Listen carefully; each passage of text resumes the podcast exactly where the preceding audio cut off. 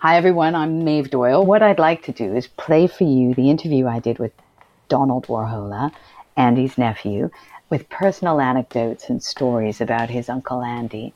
It was uh, at June or July of 2019. He was here for a festival on Pittsburgh at the South Bank Center. Hi, Donald, and welcome. Welcome. Tell us a little bit about what's going on at the South Bank, and then we'll get into deep other stuff too. Sure, sure. So um, it's great to be in London. It's great to have you here. It, it's really nice. We're here. I'm here uh, to help launch uh, the Pittsburgh Art on the Bank exhibition, which is happening um, over on again on the bank. It's a multidisciplinary art exhibition, open 24 hours. Actually, I went back last evening uh, to check out the art again. So it's is it it's, like the skateboard park and the Hayward and Correct. outside the South Bank and the festival hall and correct? I It's used to right in work at the area. Hayward. How can you tell? Right, right. That's amazing. Are they doing projections? I'm. I don't believe Doesn't- they are right now. I know they have a an installation set up, an outdoor installation. How did this come about? This sort of partnership with Pittsburgh and London. So it was an opportunity to really, you know, connect with the art of Pittsburgh and to show others that uh, London actually that there's a lot of great artists. Obviously, we all know of Andy Warhol, but there's a lot of great art and artists in Pittsburgh. And with the opportunity to get to Pittsburgh quite quickly with the British Airways one-way flight, uh, it's you know it's a really great again opportunity to explore Pittsburgh's cultural center. And again, a lot of times Pittsburgh is known more for its steel industry, or used to be at least. But some still have that impression that Pittsburgh is just this smoky steel town, which it was. Actually, it was when my uncle Andy Warhol grew up in Pittsburgh. But it's really it's really evolved since then. Technology is really big. The arts the arts actually have always been really big in Pittsburgh. We have a fellow, you know, a UK person, Andrew Carnegie, who really established the arts in Pittsburgh, and others followed his lead. So, it- What did he do? What was his? I mean, Andrew, I I know Andrew Carnegie, but if you just want to, in a quick, how did he establish it? What happened? How did this come about? Sure, sure. Because as Steel Town, my parents were immigrants, and our equivalent in Canada, Irish immigrants to Canada, was Hamilton. oh, right. And of course, I had relatives in Cleveland, which is another working class city like a Pittsburgh, and a lot of great artists come from there as well. And I think Mel Bochner comes from Pittsburgh. Anyway, Perhaps I'm not. Do you totally live there familiar. now? Yes, I do. I actually live a little bit north of Pittsburgh. But so our, uh, Andrew Carnegie uh, worked the steel industry, created the steel industry, ran the steel industry in Pittsburgh, and as you mentioned, a lot of the Eastern European immigrants and other immigrants came over uh, before the turn of the century and after um, in the early 1900s to work in the steel industry. And after Andrew Carnegie made his millions uh, on in the steel industry, he did give back to the community through the library system, uh, through and and again the Carnegie, which is part, which is actually runs the Warhol Museum, the Andy Warhol Museum in Pittsburgh, is part of uh, what Andrew Carnegie created in Pittsburgh to promote culture. this great sense of philanthropy. And that is the American dream at its very best. Right. It really is. It's giving back. And actually, it, it's interesting because the other Andy, famous Andy from Pittsburgh, my uncle, did the same. He created, after his death, he created the Andy Warhol Foundation for the Visual Arts, which is up in New York. And has just, you know, has given so much back to the visual arts uh, around the country and in America. So that's like, you know, again, just really huge. And uh, that's another part of my uncle's legacy that a lot of people are not aware of. Uh, but again, it's it's a big part of my uncle's legacy as well. that he gives back to the community. So there's a few things I want to say about that. There probably isn't a day in my life since I first started art school that I haven't thought about your uncle. Wow. Uh, I think there's this definite art conversation awareness, raising peace that we do know that we're now living in a world that he imagined all those years ago. There's Correct. other things that as we evolve as a society, and I get very emotional when I talk about it, your uncle Andy Warhol would have been very bold and brave about. It wasn't easy to be openly gay in Pittsburgh. Right. It wasn't easy to be openly gay in New York. Right. Even his contemporaries, Robert Rauschenberg and Jasper Johns, were presenting as straight men. I mean, they were gay and they did finally talk about it, but Andy was flamboyantly gay. Right. And that couldn't have been an easy call. He was also a Catholic, so the conflicts were right. fantastic. Exactly. And and it's interesting how he was able to navigate that.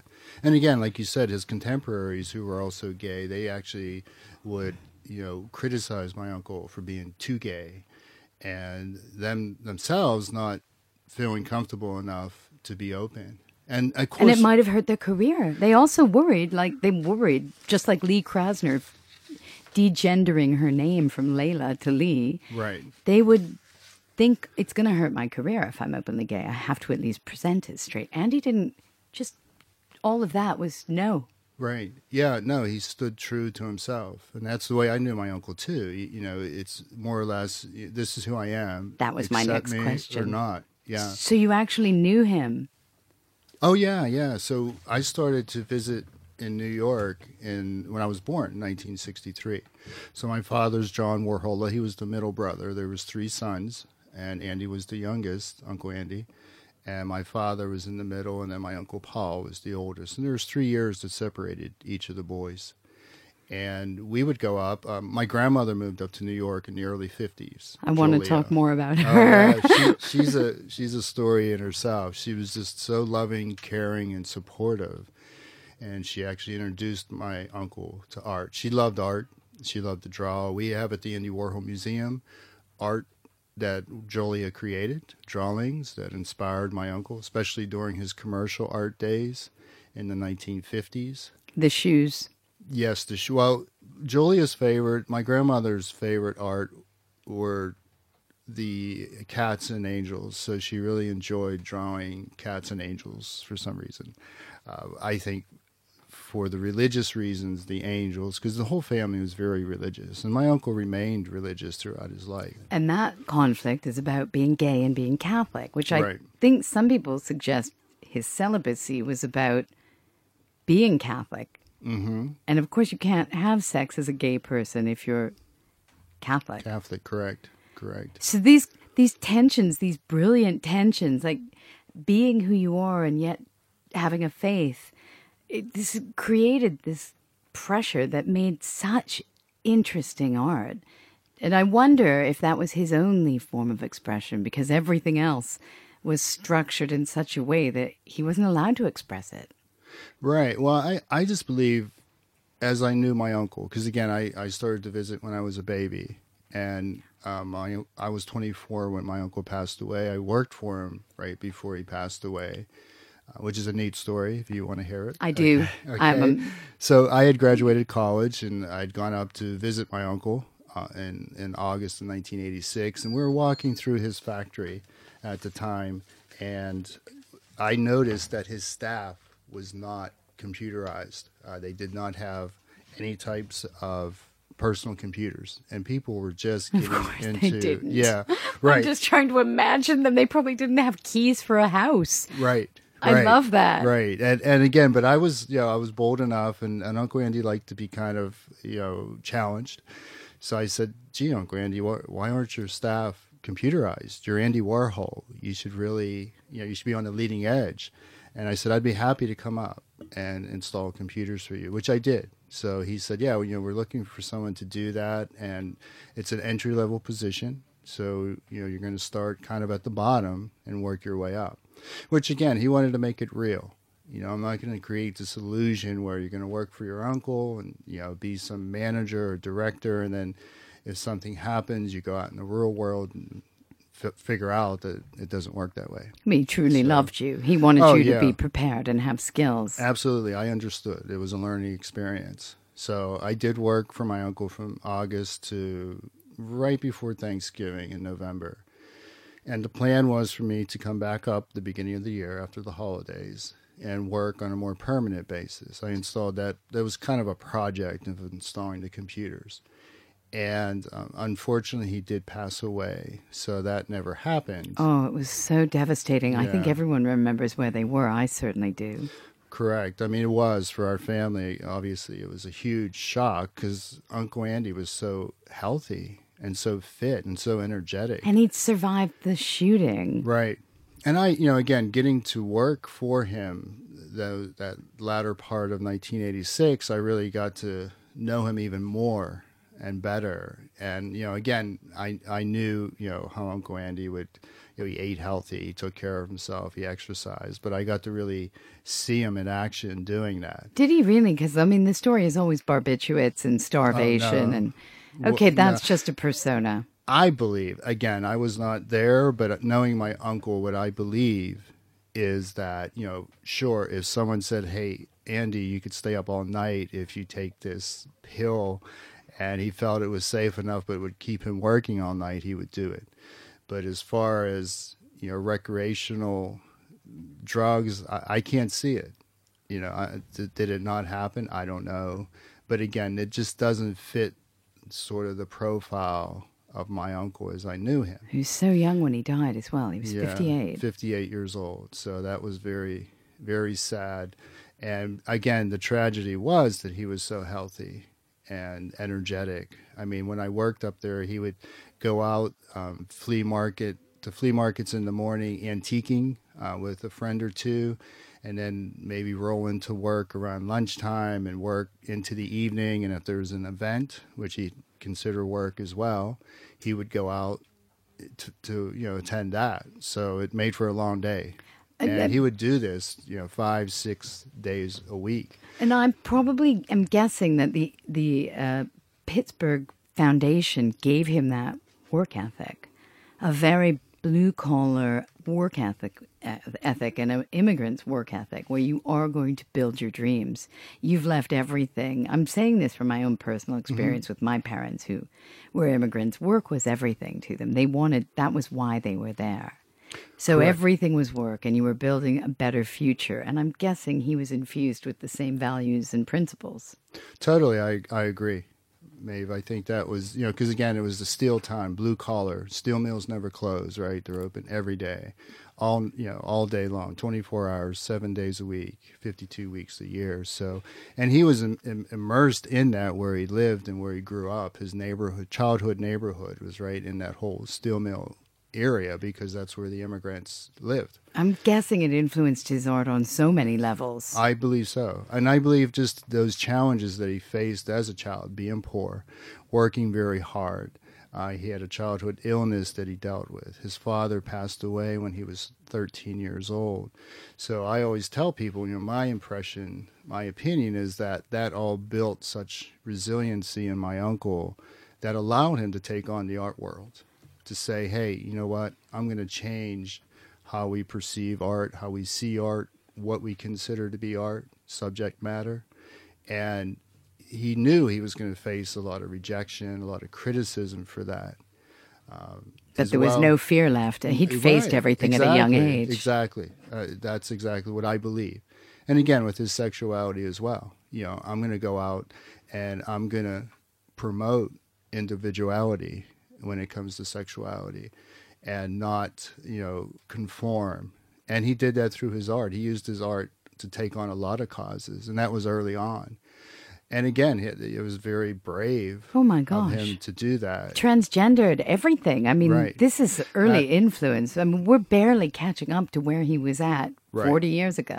and that's what I love about my uncle. Again, I, I believe it. I believe it was rooted, you know, ironically in his religious beliefs that everyone is special, everyone is unique, and that's how I believe he really reconciled his sexuality. That you know, God doesn't make mistakes, and there was a reason why I'm who I am, and that's not a bad. You know, God doesn't create bad people. He, I believe was was how he felt. So, you know, and again, I never had a conversation with my uncle, but, you know, I think he probably didn't believe all of Catholicism and, you know, that part of it specifically. But he had faith absolutely and respect for faith. Absolutely. You know, Maeve, I, even in 1986, just again, just prior to my uncle's death, when I worked up there, if I would call, I would usually either visit Uncle Andy on the weekend or check in with him, give him a phone call. And he, because he was very protective. You know, again, it was not like oh, go out and have a good time and and come back. Uh, you know, let me know what parties you went to. It was he felt opposite. responsible for you. Absolutely. He yeah, he did want want to make that phone call to my father that hey, we lost Donald um, to the wild life of New York City. So His big brother John would.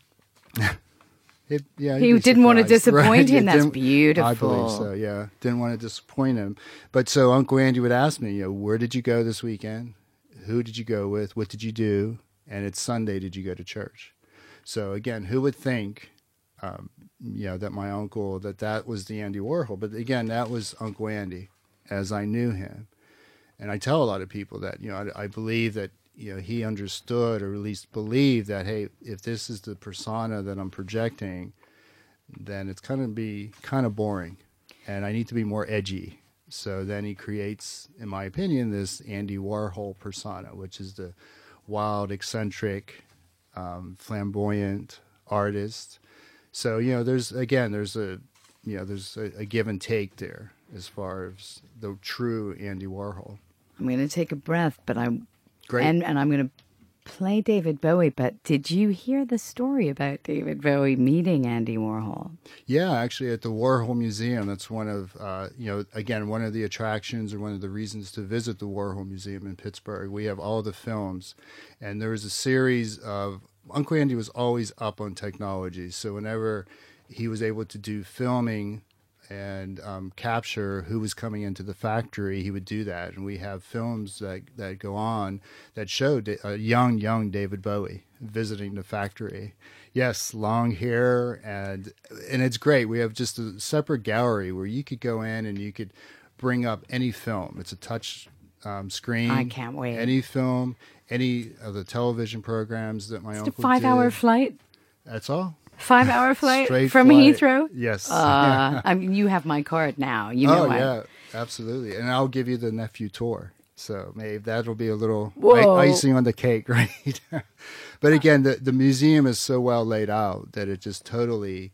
Uh, it's laid out chronologically, so it's very easy to peruse through. Uh, you start with the early childhood, actually, and the family information and photos about Andy Warhol. You get into his commercial career as an artist, and then the early pop works, and then through the 60s, the 70s, and 80s.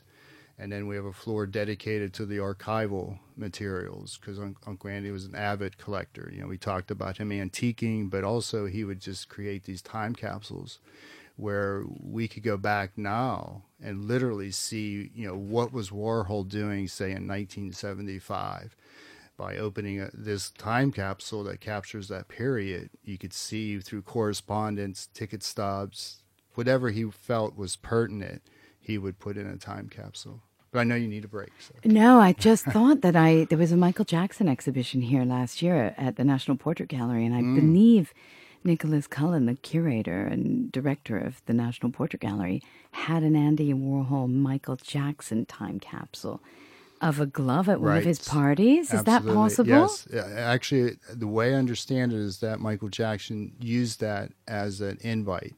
So that was the invite to the party that he sent out. So, uh, and, and again, you'll find a lot of that.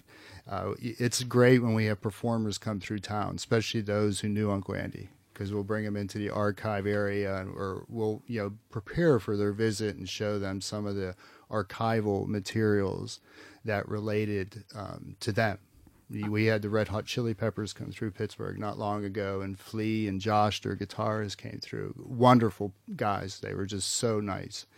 And Flea told me some stories about him and, um, you know, v- visiting Uncle Andy and having tea uh, with Anthony and, and himself and, and visiting Uncle Andy. And Uncle Andy's just, you know, being motivational and saying, you know, just keep working, you know, everything will go well, it'll turn out, just work hard. And, you know, and they were very young at that point, but still, and, and he remembered. So we were able to bring out some materials, some invites that they sent Uncle Andy to their performances. So it was great. It's always great to connect those dots. And again, just another aspect of the Warhol Museum and its, you know, fabulous collection. I'm going to explode. I'm here with Donald Warhola, and he has uh, an Andy Warhol exhibition at the South Bank Center. It's around the Oxo Tower and it's on until Sunday.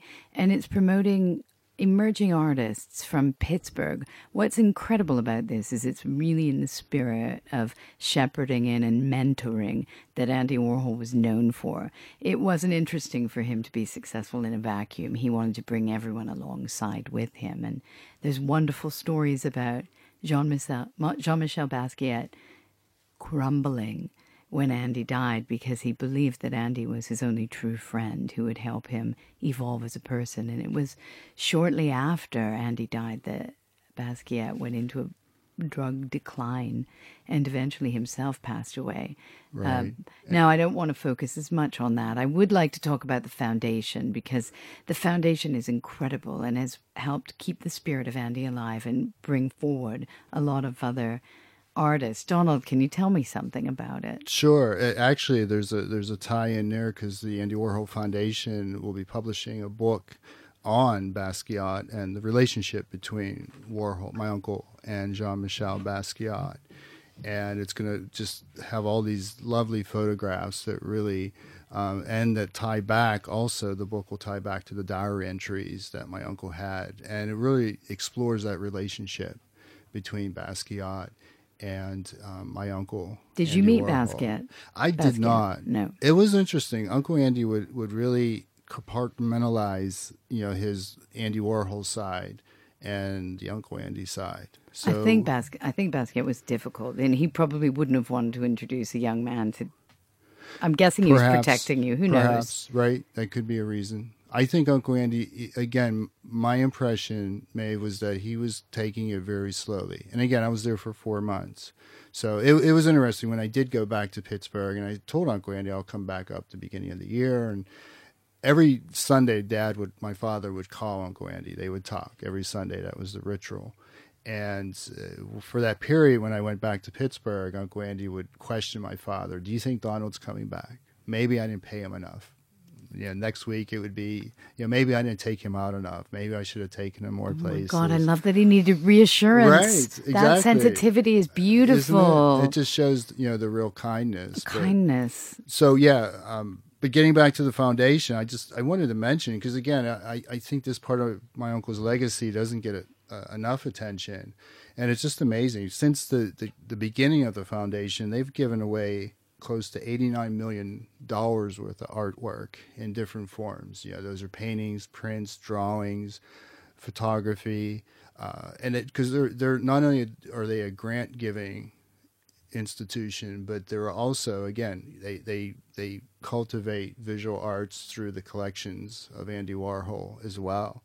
So that kind of that breaks down over fifty two thousand works to over three hundred art museums throughout the world. So you know, that is is just astonishing what they what they have done. One and, man's and, life. Exactly. One man's life. And through you know through my uncle's you know idea they're able to accomplish all this. So, in addition to grant giving every year, where they support so many art organizations, and they really like to focus on those art organizations across America that the funding isn't necessarily available. You know, there's obviously the big Correct. LA markets and the New York and Chicago, and they'll support them as well, but also for the small areas, to smaller states. Um, Where it can make a difference to a dyslexic kid or someone absolutely. on the margins to have an art program. Right. And and to the edgy art too, that, that you know, so an artist or an art institution may not find it really readily available or the, the funding so much because of the content. And, you know, they're very much, the Warhol Foundation is very much against censorship and they want to support all art and allow all of it to evolve. Because again, remembering that Andy Warhol was very controversial as well, and if still if, is, yes, in many ways, still is. But back to this weekend sure. because I'm I'm hoping to get to the Q and A tomorrow with Carrie Scott. Um, can you tell me a little bit about what's going on about that that talk and about Andy and creativity in Pittsburgh and what we're hoping to sort of discuss in that Q and A? Any topic you know relating to my uncle. Yeah. So anything that comes up, and you know, bringing it back to to Pittsburgh and his Pittsburgh roots, as we started you know talking here, how that influenced um, Andy Warhol, and you know, again, I I like to, to really talk to people about the the human, the person behind the artist, and, and that person had the values of someone from Pittsburgh, absolutely. strong work ethic, pictures for every man, not for the elite, right? Uh, faith in God, mm-hmm. um, freedom for everyone. Right. Oh, oh, yeah. Everyone should have a voice. Everyone should have a place at the table, I believe, is what my uncle believed. And again, when he saw someone that was not, and I believe you referred to it earlier, the ladies and gentlemen paintings. These were drag queens that he was commissioned to paint in the early 70s. And the person who commissioned my uncle to do these works actually wanted them to kind of mock them and kind of make fun of them, in my opinion and Uncle Andy wouldn't do that. Actually, he gave them the same um, techniques and, and care and, and preciseness that he did with all the icons and celebrities that he did their portraits as well. So to me, I can you know, see that as a religious tenet. Absolutely, treating everyone as an equal, and right. that's everyone is gifted. Every you know, again, God doesn't make mistakes, and uh, and I I believe again that Uncle Andy really you know wanted to create a dialogue that hey maybe society tells you that these people are strange or you know they're kind of marginalized individuals according to society's definition but this is how i see them and now how do you see them? So again that was uncle andy through I, and through. The spiritual aspect of it. Absolutely and just the kindness but re- remember as well that growing up he was a very thin you know frail kid who was picked on rosacea. Right uh, dealt Skin with his problems. own medical issues, and so he knew how it felt to be sort of the outsider or the other. So I believe that all throughout his life, he made it his mission through his art to champion those others out there, those others that felt kind of excluded, and really wanted to give them a voice. Can I do a Q&A with you? Absolutely. I love questions. do you make art? I do not. Actually, I wish. Um, I, as I tell people, I can't draw a straight line. Do you collect art? I I enjoy art. We yes, I do. I do collect some art, and I, I really enjoy seeing art and you know the different understanding the different art movements.